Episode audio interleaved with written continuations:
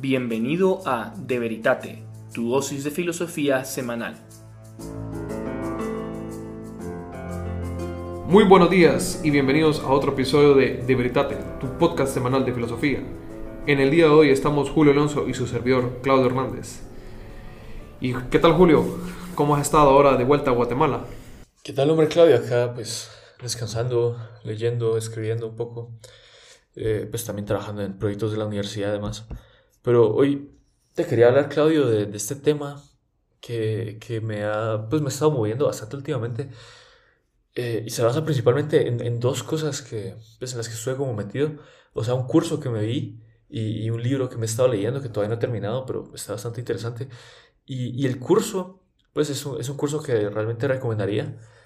Eh, es, es, un curso que, que, publicó un filósofo estadounidense que se llama James Madden eh, en Gumroad. O sea, uno puede buscar en Google Gumroad eh, James Madden o lo que sea y te aparece probablemente el curso. Y es un curso sobre eh, es un curso como de, de, lectures o de clases sobre eh, Nietzsche y el nihilismo y es una crítica como constructiva una, una enfrentación constructiva con, con Nietzsche y el nihilismo y es bastante interesante porque pues él caracteriza la época moderna o la época contemporánea como una época particularmente nihilista entonces, pues obviamente no nos queremos quedar ahí y la cuestión es cómo podemos avanzar o cómo podemos, primero cómo podemos entender la situación y cómo podemos avanzar después de eso.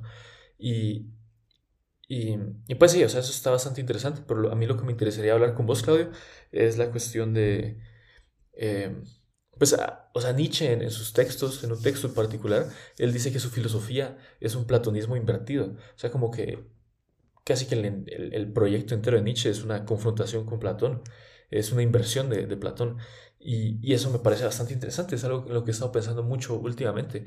Y, y, pues antes de que vos me des como tus primeras impresiones, o sea, te diría que, o sea, o sea Platón, no, no pensemos en Platón en este momento como la figura histórica, eh, el hombre griego que vivía en Atenas y que eh, hacía el deporte de lucha griega y, y, era maestro de Aristóteles. O sea, pensemos en, en el platonismo ampliamente construido como la tradición filosófica que, pues que él empieza, que sigue con Aristóteles, que sigue con los neoplatónicos, con Plotino, eh, que sigue con, con Boesio, con San Agustín, con San Tomás, con San Buenaventura, con todas esas personas, porque, o sea, como lo, lo argumenta eh, Lloyd Gerson en su libro Aristóteles y otros platonistas, él, él argumenta que, que, pues que no es razonable contraponer a Platón y Aristóteles como si fuesen opuestos, sino que realmente ambos forman parte de ese proyecto platónico en conjunto. O sea, puede que Platón y Aristóteles estén de en desacuerdo en ciertos puntos particulares, pero en general eh, están de acuerdo en, cuestiones muy fundamentales que chocan mucho con, con, la filosofía moderna y contemporánea.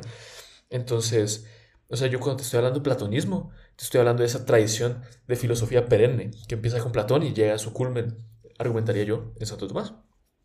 Entonces Nietzsche es como la inversión de, de esa, de, esa, pues de esa tradición filosófica y como lo entiende Heidegger posteriormente. O sea, Nietzsche o la, o la metafísica de Nietzsche es como, como una representación de la metafísica contemporánea, ¿me entiendes? Entonces, a través de todo esto, estamos contrastando la metafísica clásica con la metafísica contemporánea. Y, y si la metafísica contemporánea es como implícitamente nihilista, pues parte de, sobreponernos al nihilismo va a ser sobreponernos a esta metafísica contemporánea.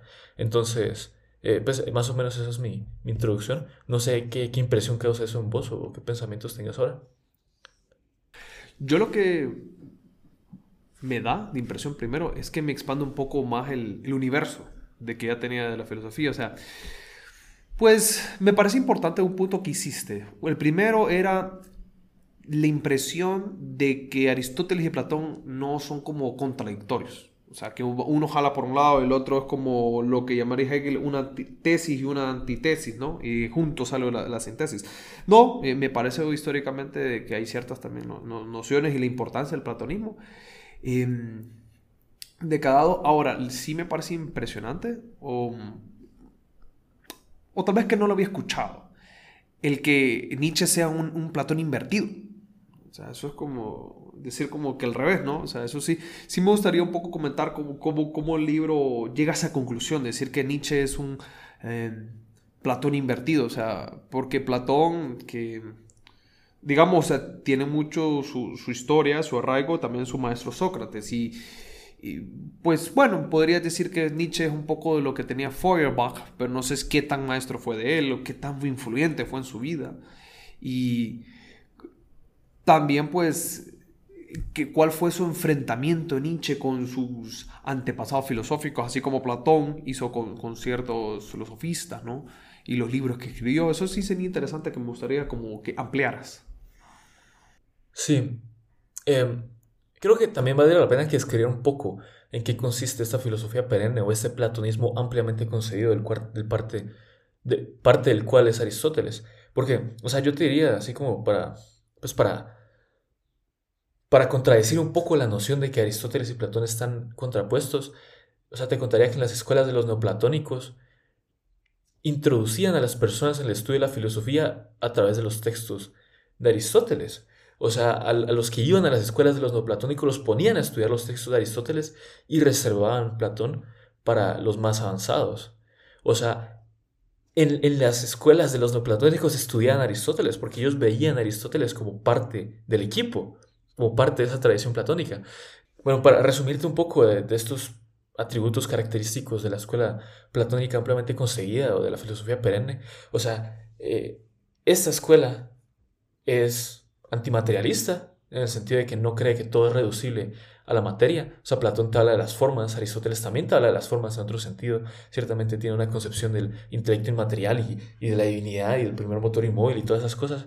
Tienen una noción del universo como una unidad sistemática. O sea, en el universo hay una unidad, no, solo, no solo existe el, el, múltiple, sino también existe el uno que une al múltiple. Eh, de nuevo, para, para Aristóteles, las formas juegan un papel importante ahí, pues las formas o sea, la, idea, por ejemplo, de, del caballo es el uno que, que une la multiplicidad de caballos, eh, y, o la idea del bien es, es, el uno que une la multiplicidad de básicamente todo. Eh, pero para Aristóteles también tenemos, pues, busca encontrar unidad en la multiplicidad. O sea, no solo son los individuos particulares como serían para el materialista, sino que hay unidad en la multiplicidad y eso se alcanza pues a través de ciertas formas inteligibles y demás. Eh, ¿Qué otra cosa? Pues son antimecanicistas, o sea, ellos no, crean, no creen que la única relación causal entre objetos es pues como bolas de billar que chocan entre ellas de una manera meramente mecanicista, sino que también piensan, creen en, causalidad formal y causalidad final, o sea, creen que, que el bien atrae. Por ejemplo, Aristóteles habla de que el primer motor inmóvil, o sea, que Dios mueve el cosmos como el objeto del deseo mueve la voluntad, o sea, no es como empujando como una causa eficiente, sino que es atrayendo como una causa final. Y también, pues, creen en la causalidad formal, o sea, o sea, no todo es causalidad eficiente. Ese es el punto. Mientras que para el mecanicista, como Descartes y Galileo y esta gente, todo es causalidad eficiente. Bueno, estos son solo algunos grandes rasgos para contrastarte la filosofía perenne de Platón y Aristóteles con la filosofía contemporánea o pues con la filosofía moderna que es mecanicista y materialista y que también tiene ciertos tintes relativistas. O sea, en Nietzsche pues llegamos a ese culmen, en la filosofía postmoderna llegamos a ese culmen del relativismo. Pues algunos llegan a, límites más, algunos llegan más lejos que otros, ¿verdad? Pero algunos llegan incluso a decir que no hay verdad objetiva. O sea, Nietzsche en algunos textos pues dice claramente que no hay tal cosa como verdad. Y, y otros pues en la tradición postmoderna le siguen en ese punto. O pues también Sócrates estaba muy, muy metido en decir que sí había verdad objetiva y, que la, virtud existe y demás, en contraposición a los sofistas, mientras que en estas pues, tradiciones postmodernas pues, se niega eso. Entonces podríamos definir la modernidad como materialista, como mecanicista, como relativista, eh, mientras que esta tradición clásica pues es antirrelativista, es antimecanicista, es antimaterialista, es antireduccionista, o sea, cree que, que el todo tiene una eh, prioridad ontológica para explicar las partes y, cosas así, ¿me entiendes? Entonces, ahorita te dije mil cosas, ¿no? Pero, pero, pero ¿te parece que, que, explica suficientemente bien o, decentemente eh, la contraposición entre pues, Platón, Aristóteles y esta tradición perenne y por otro lado la filosofía moderna y posmoderna? A mí lo que me encanta, según lo que me has comentado, es que se va un tema que ya lo hemos comentado mucho acá, pero yo en la vamos a decir, en las personas no se le oye mucho, que son las, pues, las causas de la existencia, ¿no? Y sí me gustaría que pudiera hacer una pequeña pincelada en, pues, presentar qué es la causa eficiente, para algunos oyentes que tal vez no, que eso de causa eficiente, ¿no? que yo sé que hemos hablado, pero sería como una pequeña pincelada, mira, esto es causa eficiente, donde se hace mucho hincapié que se habla en la filosofía moderna, y esto es causa final. Y eso, yo, yo ahí me gustaría hacerte unos ciertos puntos después que pudiera hacer en la causa final, que pudiera convertir. Ok.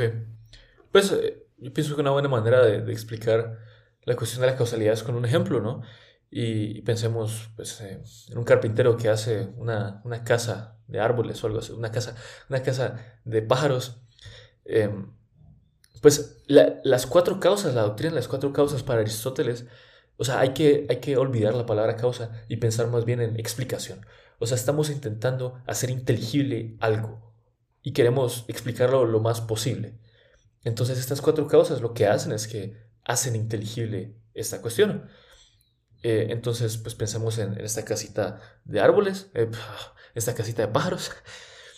Eh, la, causa material es aquello de lo que está hecho, ¿verdad? Sería la madera en este caso. La, causa formal es aquello que hace que esta madera sea pues, una casa de pájaros y no simplemente trozos de madera desorganizados. es como un principio que, que, que informa y que hace que esto sea lo que es y no otra cosa. Eh, la causa eficiente es aquello que, que, da la forma, que impone la forma, que da la actualidad. En este caso sería el carpintero que, que conforma los, los, materiales para que sean una casa de pájaros. Y la causa final es aquello por lo cual la causa eficiente se ve movida. O sea, e, es aquello que, pues, que el carpintero quería hacer, el, gol que quería perseguir, el, bien que, que, lo movió.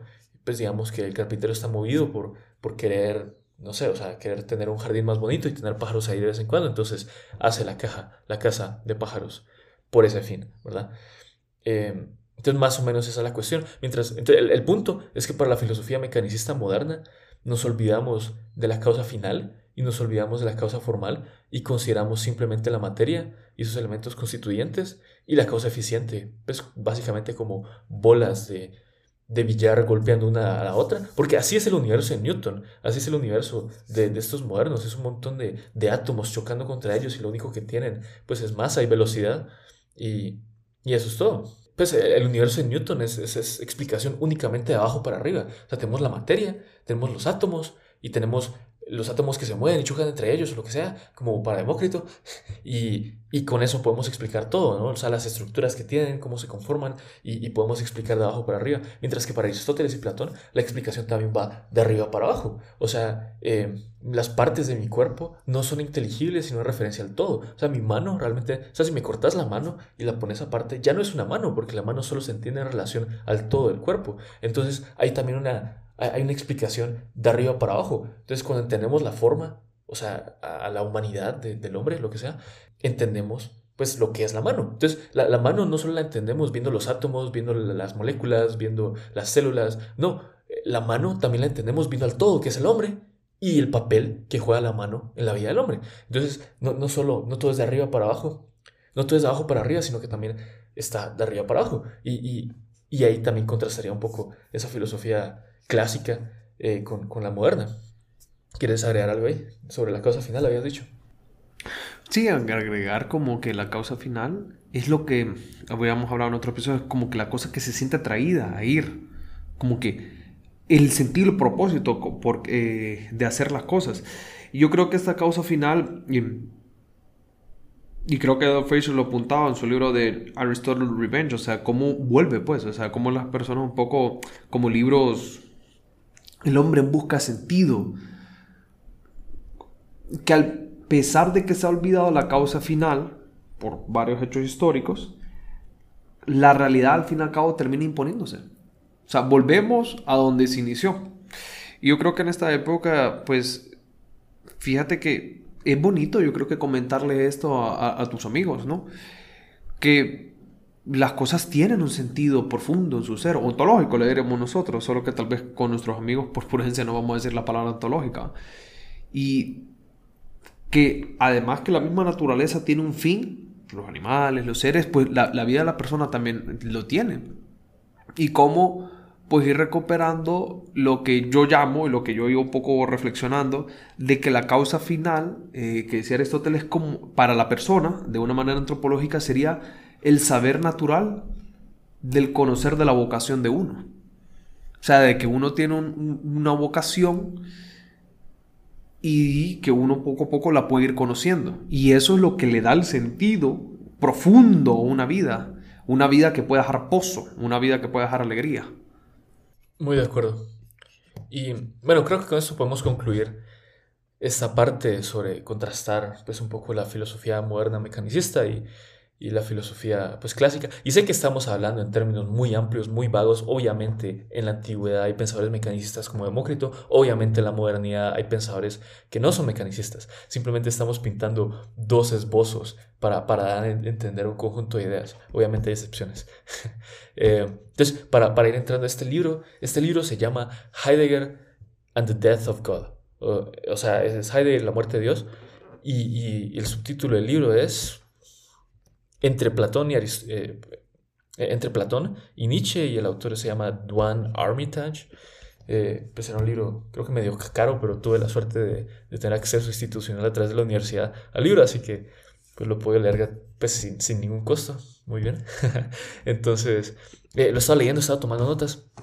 Es bastante interesante porque, o sea, a veces me pongo a pensar que, que, Platón simplemente lo previó todo, porque en sus diálogos, o sea, en sus diálogos casi que lo encontrás todo. O sea, a Nietzsche, a Nietzsche, que es como donde termina eh, la historia de la filosofía prácticamente, pues por lo menos para Heidegger, em, eh, pues yo pienso que puedes encontrarlo en, textos de Platón. O sea, en, la República está Trasímaco que pelea con Sócrates en el primer libro de la República. O sea, yo veo ahí un poco a Nietzsche, o por ejemplo en el Gorgias, em, ¿cómo se llama? Calicles, creo que es el que discute muchísimo con Sócrates ahí. Creo que también puedes ver bastante Nietzsche ahí. O sea, como que, que Nietzsche ya estaba incluso en los diálogos de Platón. Oye, ajá. Y, y, algo que dice Platón en el Sofista, creo que es, dice que, que hay como una batalla entre dioses y gigantes y se están peleando por la naturaleza del ser. Y es una manera muy poética y muy extraña de, decir que hay una, una, batalla entre, pues, entre los naturalistas, como los ateos naturalistas que quieren explicar todo eh, en términos de causas naturales, y, y pues, o sea, los que admiten eh, la divinidad, ¿verdad? Los teístas, podríamos decir. Entonces, por eso Platón dice que hay una batalla entre dioses y gigantes. Pues dioses representando como eh, pues a, los teístas, a los que creen en la divinidad, y, gigantes, a los que proponen meramente causas naturales para explicar la naturaleza del ser. Entonces, por eso dice el autor de este libro que al final es o Platón o Nietzsche, porque Platón, pues en este caso, representaría a los teístas, a los que creen que existe la divinidad, a los que creen que, pues, que existe la idea del bien o el primer motor inmóvil o lo que sea. Eh, mientras que por otro lado, pues Nietzsche representaría el culmen de, los naturalistas, de los ateos, de los que niegan la existencia de tal cosa. Yo lo que más veo es que no es que Nietzsche estaba en el pasado, es que los sofistas estaban en Nietzsche. Es uno neosofista que resurgió y, y ha dejado huella, ha dejado huella, pero yo creo que también dejan huella los que son los que han tenido esa formación platónica o aristotélica, decirle no, no. Me parece muy bonito esa, esa, esa analogía que hacen entre dioses y, y gigantes. Puedo, bueno, decir que sí, que son dioses que pelean. Bueno, son hijos, al fin y al cabo, hijos de Dios.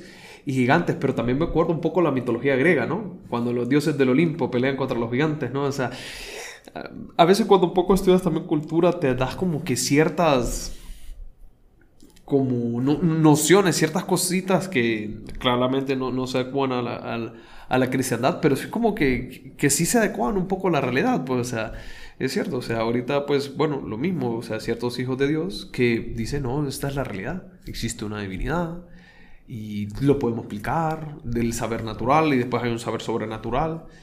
Y habrá gente que no, que lo que trata, pero yo creo que yo he tenido la oportunidad especialmente ahorita de hablar con una persona que tal vez no, no sé si se considera teísta o no teísta, pero yo creo que también enriquece me enriquece un poco comentar con ellos, dialogar. Porque como decía Jaime Nubiolo ayer que estuvimos aquí en Guaymura escuchando un video de él, de que las... Él decía, las herejías te dejan que penses más las cosas, que reflexiones, que leas más. Y en eso sí estoy de acuerdo con él. Que en esta batalla, vamos a decirlo así, te deja que las cosas las, reflexiones más, que profundices más. Y entonces yo creo que, creo que lo había comentado, pero a esta gente, en vez de como rechazarla, más bien yo poco a poco la he ido agradeciendo porque me han hecho crecer también en cómo ser más refinado, en cómo explicar las cosas en términos que lo van comprendiendo. Entonces en esta a veces batalla, yo creo que uno también tiene que dar sus gracias, ¿no? Te, te, hacen que reflexiones más, te hacen pensar más. Y yo creo que en, en este libro, pues yo creo que no, puede ayudar mucho, sería interesante que le pongas el link de cómo conseguirlo para poder leerlo y poder ver como, bueno, como una historia de la filosofía se han dado estos eh, discusiones y cómo actualmente poder seguirlas dando, pues, ahora tal vez más profundas, tal vez con otros lenguajes, pero al fin siendo el mismo. Sí, el, nombre del libro lo voy a poner en la descripción del podcast ahí para el que quiera buscarlo. Y, y pues te voy a citar un poco de las cosas que dice este autor. En la, en la introducción él dice, o sea, mi tesis simplemente es que la historia de la filosofía nos confronta con una decisión. O dioses o gigantes, Platón o Nietzsche, realismo o antirrealismo. Y, y pues eso es algo que me, gusta mucho y me interesa muchísimo y quiero profundizar bastante más en esto. Y es que, que, él te da una lectura de Nietzsche como a través de los lentes de Heidegger, porque él está siguiendo mucho la lectura de Heidegger de Nietzsche. O sea, porque Heidegger pues confrontó muchísimo a Nietzsche y tiene pues dos libros eh, publicado sobre él y creo que también una serie pues, de, de lectures de, de Foales que dio en la universidad sobre él. Y pues porque, porque según Heidegger, eh, Nietzsche, o pues el pensamiento de Nietzsche, eh, habla a la misma esencia, habla sobre la misma esencia de la metafísica de nuestro tiempo contemporáneo. O sea, si queremos entender como la metafísica de, de, de nuestra modernidad, de nuestra época contemporánea, está, está Nietzsche en cierta manera. Entonces, hay, hay una cita de Nietzsche que te quiero leer, que, está en la genealogía de la moral, en, la, pues en la tercera sección, en como el párrafo 24. Y, y pues acá dice que sigue siendo una fe metafísica sobre la cual nuestra fe en la ciencia, o sea, nuestra fe en la ciencia moderna descansa. O sea, nosotros, incluso nosotros, conocedores de hoy en día, nosotros ateos y, antimetafísicos, incluso nosotros tomamos nuestro fuego de aquella fogata que prendió, que encendió una fe de, mil años. Con eso se refiere al cristianismo, una fe milenaria. Y, llama a esto pues la, fe cristiana. Y dice incluso que, es la fe que era la fe de Platón, que Dios es la verdad y que la verdad es divina. Entonces, date cuenta. O sea, Nietzsche se da cuenta de que el teísmo está pues, eh, esencialmente unido al realismo sobre la verdad. O sea, él se da cuenta de que negar eh, la existencia de Dios, o, más bien eh, esta, el mundo después de la muerte de Dios, no podemos afirmar, no podemos ser realistas sobre la verdad. Y, ahorita te voy a explicar por qué. Esto es súper eh, heavy y súper interesante. ¿Por qué? Porque Nietzsche es probablemente de los ateos más consistentes. Entonces, si quieres ver realmente a dónde te lleva el ateísmo, puedes verlo bastante bien en Nietzsche. O sea, Nietzsche no es como, como estos ateos como Richard Dawkins que creen que que incluso después de la muerte de Dios podemos hacer ciencia y podemos creer en la verdad y más. O sea, Nietzsche pues se reiría a ellos y les diría, pues usted no ha recibido la noticia de que Dios está muerto, ¿verdad? O sea, él, él, dice, pues él se da cuenta de que no están siendo consistentes. O sea, él entiende que muerto significa muerto y que, o sea, no hay verdad después de, la muerte de Dios y ahorita te voy a explicar por qué. Y eso es algo que, que incluso Darwin se dio cuenta. O sea, porque cuando cuando ya no existe esta causa trascendente, ¿verdad? O pues, o sea, nosotros o sea, obviamente creemos que, que Dios existe, ¿verdad? Pero estamos poniéndonos en los zapatos de Nietzsche, ¿no? Poniéndonos en los zapatos de, del ateo. Entonces, eh, o sea, Darwin escribió esta carta a, un amigo suyo, ¿no? Que, que, pues, que, se apellidaba, que se apellidaba Graham o algo así. Entonces, entonces él, él dice, conmigo siempre aparece una horrible duda sobre si las convicciones de la mente del hombre que han sido pues desarrolladas de la mente de los animales inferiores, porque como, pues, o sea, según, o sea, pues nosotros todos conocemos la teoría de la evolución de, Darwin, o por lo menos lo que nos enseñaron en el colegio al respecto, o sea, Darwin está diciendo que, que si las convicciones de nuestra mente fueron desarrolladas de, la mente de los animales inferiores, pues él se pregunta si hay acaso algún, pues si, si tienen algún valor o son confiables de ninguna manera. O sea, ¿acaso creeríamos o confiaríamos en las convicciones de la mente de un mono? si hay siquiera convicciones en una mente de este tipo. Entonces, esto es pues ponerlo en los términos de Darwin, pero Nietzsche eh, lo pone en otros términos y, él cree, ¿verdad? que, o sea, después de, la muerte de Dios no podemos creer en voluntad a la verdad. No podemos creer de que realmente estemos movidos por la verdad porque no hay tal cosa como la verdad. Eh, él se da cuenta de que al final, pues todo es voluntad al poder, como, como famosamente lo pone. Entonces, si todo al final, o sea, si al final no somos más que monos o, o simios movidos por voluntad al poder, y esta llamada voluntad a la verdad no es más que la voluntad al poder enmascarada, incluso las afirmaciones que, que Nietzsche hace pues, o sea, no, no pueden decir que, no puede decir que sean verdad objetiva. Entonces, él, él mismo se da cuenta. Entonces, por eso en La Voluntad al Poder, ese, ese último libro que, o pues uno de sus últimos libros, él afirma que no hay tal cosa como verdad objetiva. Entonces, mira, ahorita tiene mil cosas, pero para resumirte más o menos lo que te estoy diciendo, es que después de la muerte de Dios, ¿no? Entre comillas, o sea, ya no podemos creer en que haya un elemento divino en nosotros por el cual podamos conocer la verdad, como hubieran creído Platón, como hubieran creído Aristóteles, como creía la, tradición cristiana, ¿verdad? Que tenemos un intelecto y que existen formas inteligibles y que a través del intelecto podemos alcanzar la comprensión de estas formas inteligibles.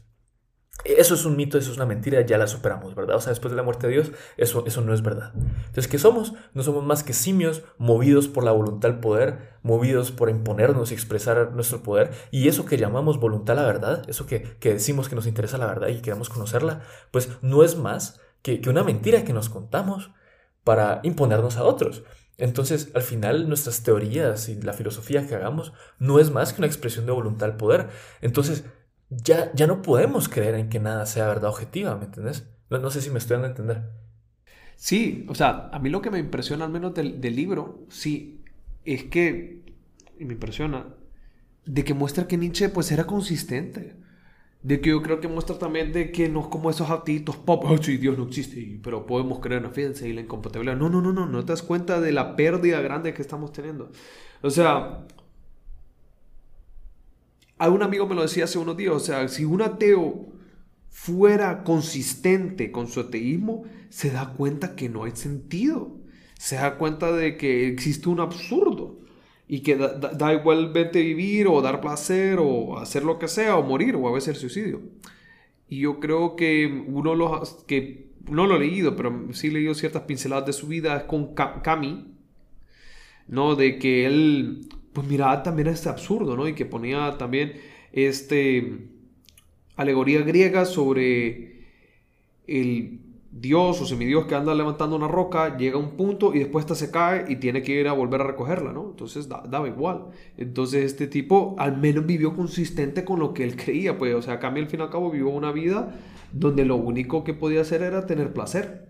Bueno, placer, honor, poder, bienestar, ¿no? Y dentro de eso, pues vivir así, porque es lo único que, pues, que se puede hacer en este medio ese absurdo. Esa es la única manera que tal vez medio se encuentre unas migajas de felicidad.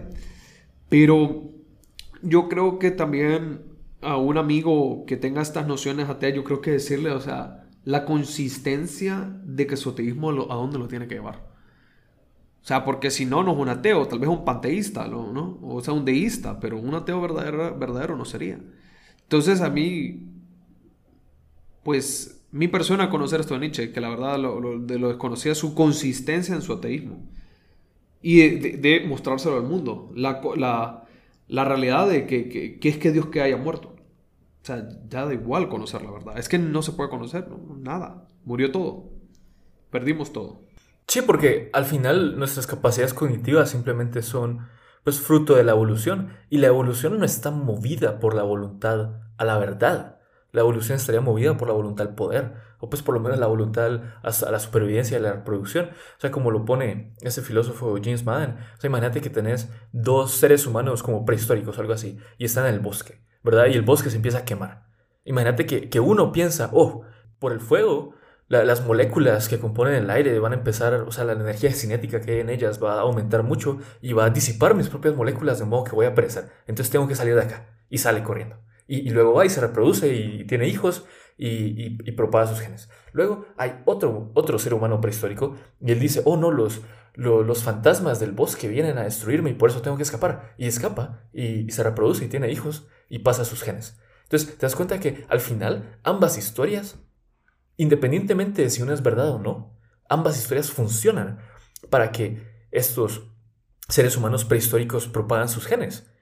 E, entonces te das cuenta que al final la, evolución pues no está movida por la voluntad de la verdad, está movida por, por la voluntad a, la reproducción y a propagar los genes y lo que sea, o, pues como lo hubiera puesto Nietzsche, la voluntad al poder. Entonces, de verdad, o sea, en este punto, en esa perspectiva naturalista, en esta manera de entender el mundo materialista, no podemos decir, o sea, no podemos tener ninguna certeza de que nuestras capacidades cognitivas se desarrollaron para realmente entender el mundo, para entender el ser de las cosas.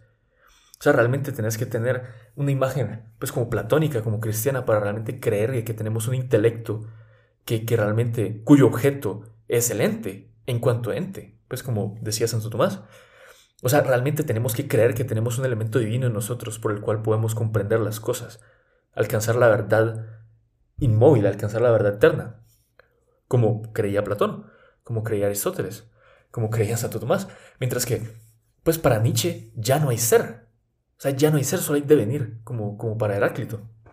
O sea, no hay estabilidad, no hay esencias estables y eternas que podamos alcanzar por la intelección, sino que simplemente hay devenir.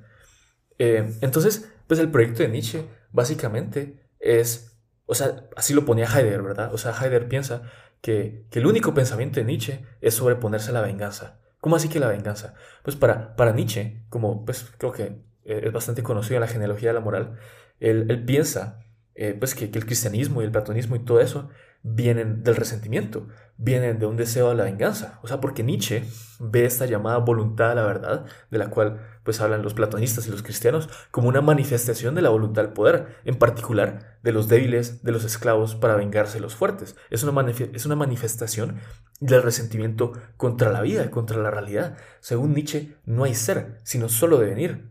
Y no hay verdad tampoco. Y cuando decimos que hay verdad, o que hay ser, o que hay Dios, estamos negando la realidad del devenir y no somos leales a la tierra, como lo pone pues él en el Zaratustra. Entonces, eh, o, sea, o sea, Nietzsche piensa que, que porque no, no podemos como aceptar la realidad de que solo hay devenir y que no hay ser y que, y que no podemos acceder a ninguna verdad, nos inventamos estas ficciones, nos inventamos estos mitos, eh, pues para imponer nuestra voluntad al poder. En particular eso lo hacen pues, los, débiles y los, los, esclavos, ¿no? Porque, eh, pues porque no tienen la fuerza de imponerla de otra manera.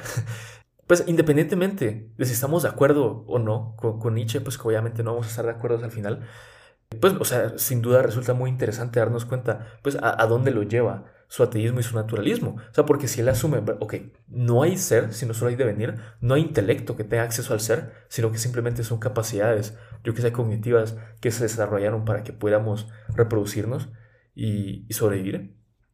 Pues entonces, ¿esto a dónde nos lleva, no? ¿Esto a dónde nos lleva?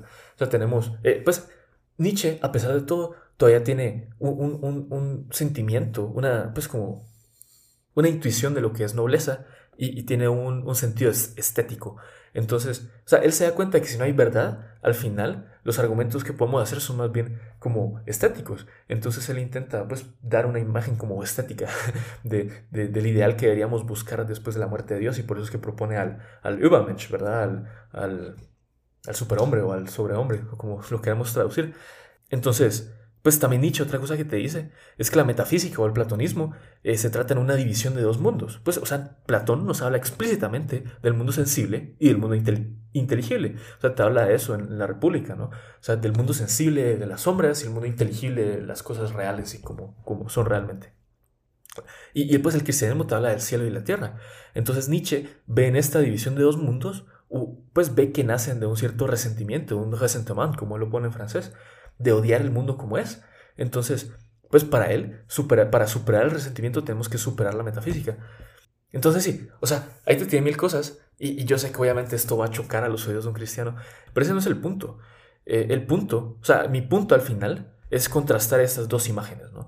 Eh, pues la imagen ampliamente platónica y la imagen, pues, nietzscheana. Y, que vos te hagas, o sea, que, que vos te hagas la pregunta, ¿cuál me parece, pues no solo porque ya no nos podemos hacer pregunta de cuál es verdadera, porque Nietzsche rechaza la noción de una verdad objetiva. Entonces no podemos, o sea, si queremos tomarlo en sus términos, no podemos hablar de verdad objetiva cuando estamos hablando pues, de su filosofía. Pero creo que sí te puedo preguntar esto, Claudio. ¿Cuál te parece más estética? y eso es algo que él sí aceptaría, ¿verdad? Es una, cosa que, que, que, sí mueve los argumentos de Nietzsche. Pues, o sea, ¿qué, ¿qué, es más bello? ¿Qué es más noble, en cierta manera?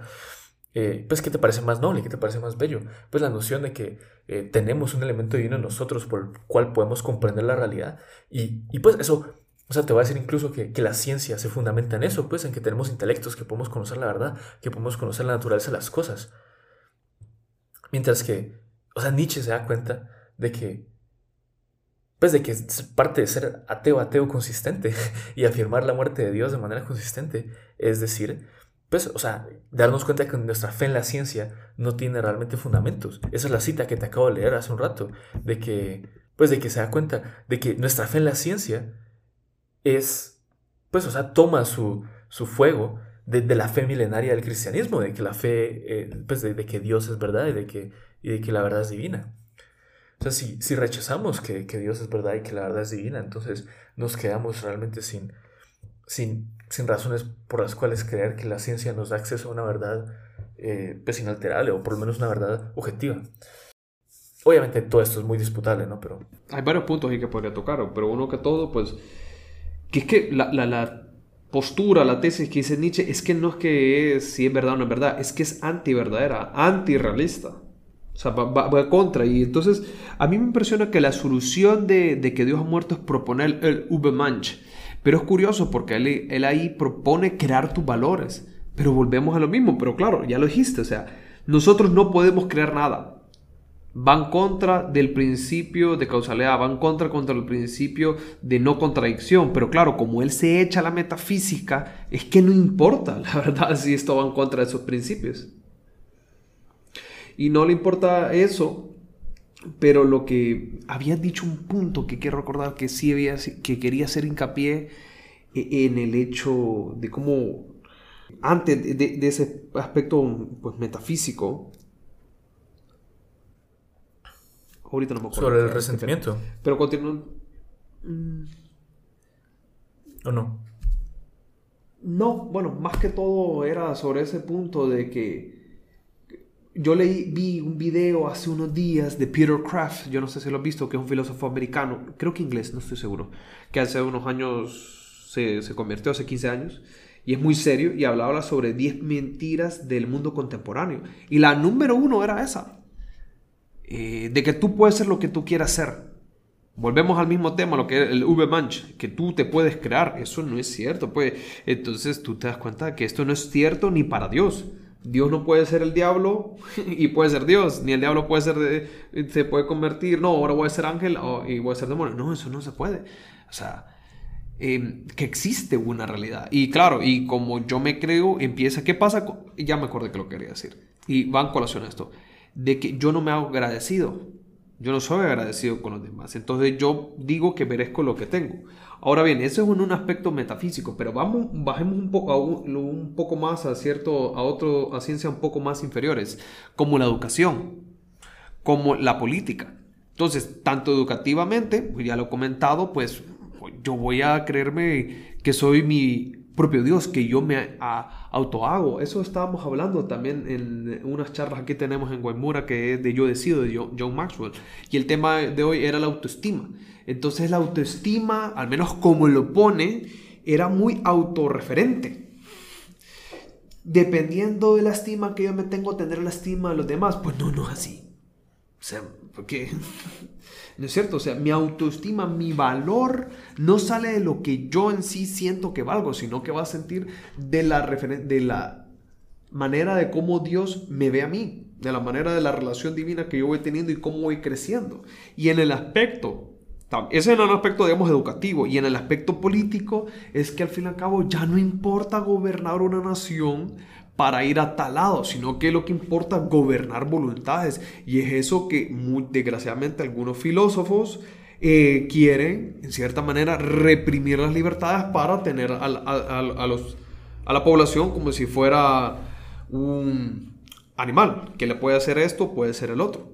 Entonces, esa postura nietzscheana antirrealista tiene efectos graves tanto en la parte formativa de una persona, tanto en la parte política de una persona.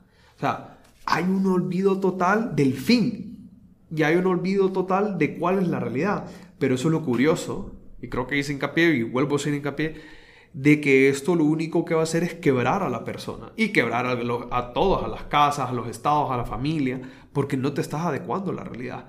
Y el único, en cierta manera, y aunque parezca un poco chiste, pero bien cierto que, se va, que va a salir muy beneficiado de esta cuestión, van a ser los psiquiatras y psicólogos.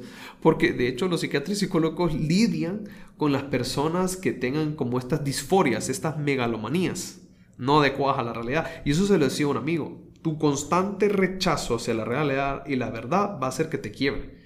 Y yo considero que ciertas personas que quieran ser consistentes sobre eso, les aplaudo, pero son unos bestias. O sea, son unos bestias que vos vas a ver que sus vidas van a ser terriblemente amargas. Y solo queda acompañarlos a esas personas.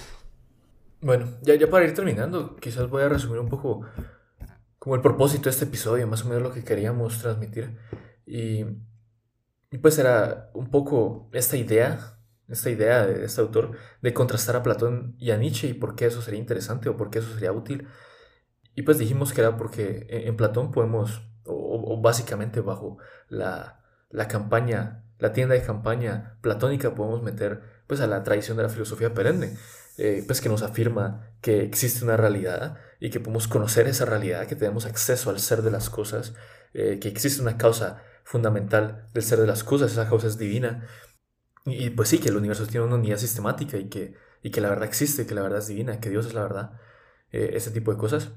Y por el, el otro lado, pues es una, una, visión materialista, eh, moderna, pues también postmoderna, después de Nietzsche, eh, que afirmaría que, pues que, que, pues que, Dios está muerto, ¿no? Y que no podemos creernos esos mitos platónicos más, pues que, que, solo existe la materia y todo es reducible a la materia y que pues que no hay ninguna fuerza divina ni, fuerza superior que, que, mueva el desarrollo de las cosas, sino que al final pues todo es voluntad poder y si nos, y si nos desarrollamos como nos desarrollamos no fue pues por ningún tipo de providencia divina o porque, eh, porque el universo sea bueno esencialmente como creía Aristóteles, sino porque pues simplemente esta es una expresión de la voluntad poder y, y ya.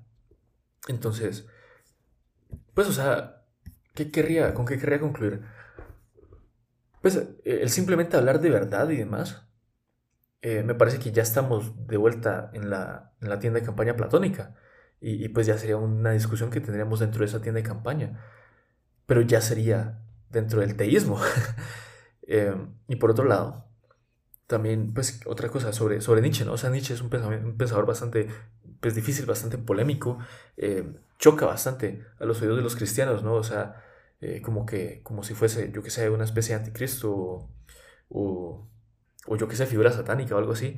Y, y, pues obviamente Nietzsche no es un pensador que, que recomendaríamos leer a, pues, a alguien que no tiene formación o, o, pues a menos de que fuese con, con, un fin específico, bueno, guiado, ¿no? O sea, yo me acuerdo que una vez, eh, pues el sacerdote con el que me confesaba antes me decía que, que mejor no le a Nietzsche por un momento, ¿no? O que, te puede jalar como en un pozo de nihilismo bastante profundo, ¿no? Y, pues hay que, hay que tener en consideración esas cosas, ¿no? Em, pero por otro lado, pues como, como dice eh, Heidegger en Nietzsche, podemos encontrar pues casi que la misma esencia de la metafísica de nuestro tiempo contemporáneo, ¿no? Entonces si queremos entender pues las presuposiciones metafísicas de la modernidad, o pues es un pensador con el que vale la pena interactuar. Quizás no para, para todos, ¿verdad? Quizás solo para algunas personas que están profundizando ahí y que quieran entrar ahí más, pues a, profundidad. Em, pero, pero sí, otra, y, por, por otra cosa, eh, perdón, y, por último, pues esto que, que, me gusta de Nietzsche es su consistencia, ¿no? Él se da cuenta que muerto es muerto y que, y que Dawkins y Harris y toda esta gente que tiene fe en la ciencia, pues sigue siendo bastante teísta. O sea, creo que en algún lugar Nietzsche dice que, que si crees en la gramática, todavía crees en Dios. o sea, si crees pues, en estructuras objetivas de valor, pues seguís siendo un teísta en cierta manera. O sea, porque muerto es muerto y, y, si perdemos el estándar objetivo de valor, pues perdemos. Pues, o sea, al final soy yo el que crea mis valores, ¿no? Como, como se supone que debe ser el, el.